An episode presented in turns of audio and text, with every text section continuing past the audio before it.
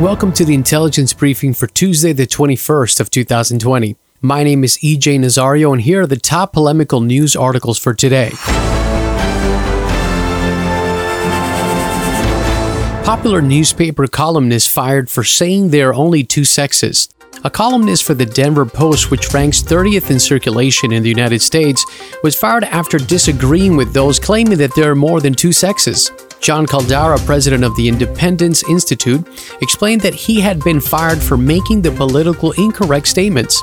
Oddly enough, the debate in this realm typically focuses on the multitudinous genders, which leftists have divorced from biological sex. That there are only two biological sexes has hardly been in dispute, but making the concrete statements about science led to Caldara's dismissal nonetheless. This is what Caldara said. What seemed to be the last straw for my column was my insistence that there are only two sexes, and my frustration that to be inclusive of the transgendered, even that word isn't allowed, by the way, we must lose our right to free speech. In his apparently controversial column, Caldara wrote, There are only two sexes, identified by an XX or an XY chromosome. That is the very definition of binary. The AP ruling, it isn't so that doesn't change science. It is a premeditative attempt to change culture and policy, it's activism. The Denver Post doesn't like science or think it's appropriate, it seems because Caldara was given the axe. In an interview with Westword published Monday, Caldara said that he was fired from the remarks. He said, Megan told me I was the page's most read columnist, but there's now a permanently and perpetually offended class. And in order to speak, you need to use their terminology. There's a whole lot of you can't say that ism going on right now. The Denver Post confirmed that Caldara was fired, but will not comment on why. Drag queen rebukes parents for letting their kids be around drag queens. Please pray for drag queen named Kitty Demure. We don't know his real name or we would use it in this article. Demure, who is an active participant in drag culture, is begging parents not to let their kids go to drag queen library story time or be influenced by drag queens. Apparently, Demure has been sucked into the perverse lifestyle but thinks it's absolutely insane that parents would put their kids in it. But don't take my word for it. Here's what he said Hi, everybody. This is Kitty Demure, your friendly favorite conservative drag queen. Anyway, I have another message for heterosexual women, the ones who have children. I have no idea why you want drag queens to read books to your children. I have no idea.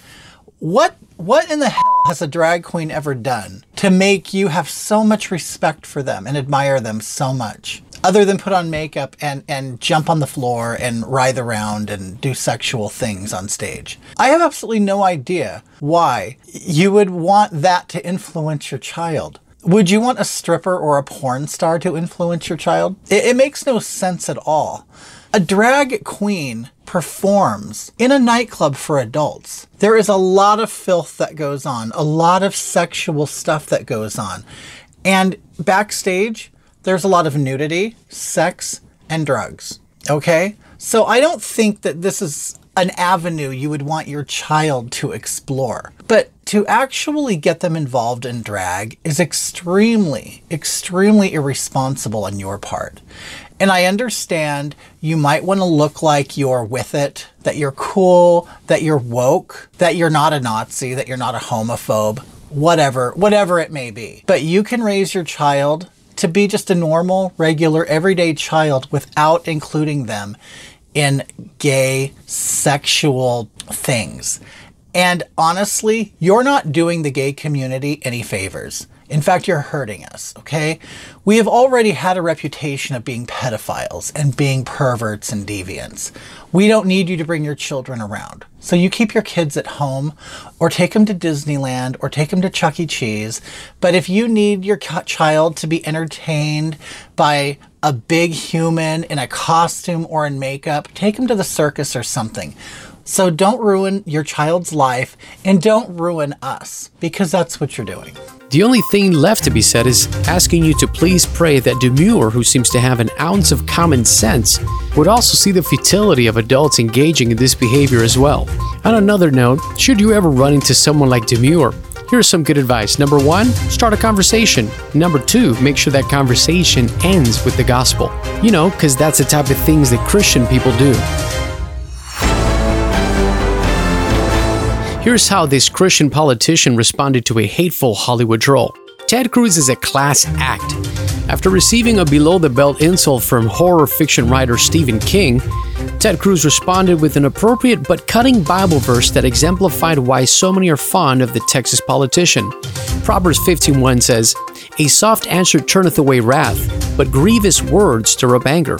Stephen King had been harassing Ted Cruz on Twitter since at least early 2018 in profanity laced rants, the writer who lives in Maine has repeatedly verbally abused the Texan in a way that public officials should not have to be harassed, especially by public figures.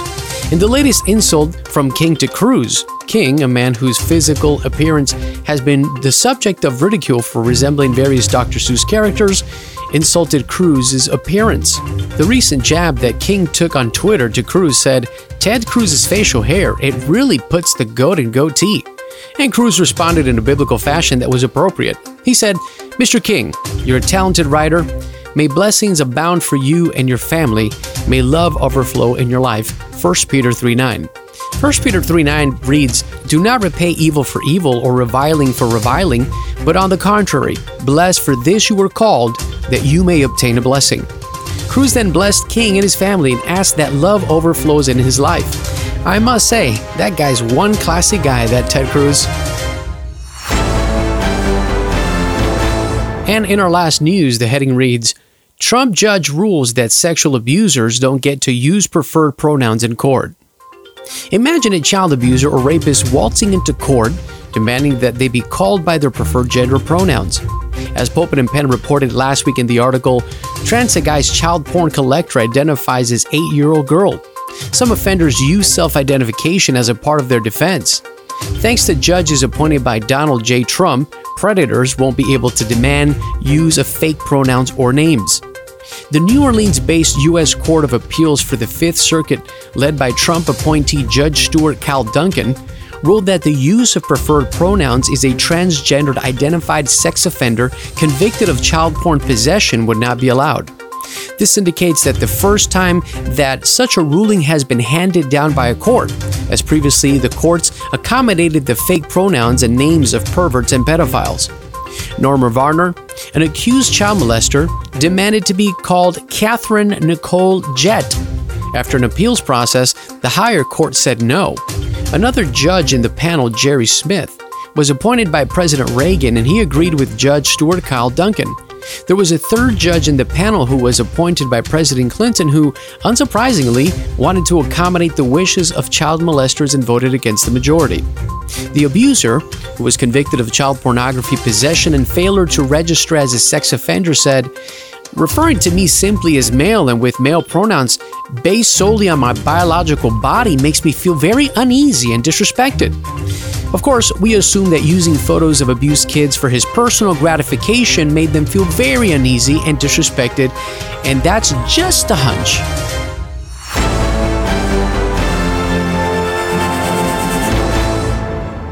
The intelligence briefing is brought to you by Pulpit and Pen and is also brought to you by the generous contributions of our patron sponsors who monthly support the Polemics Report with JD Hall, therefore providing this briefing to you for free.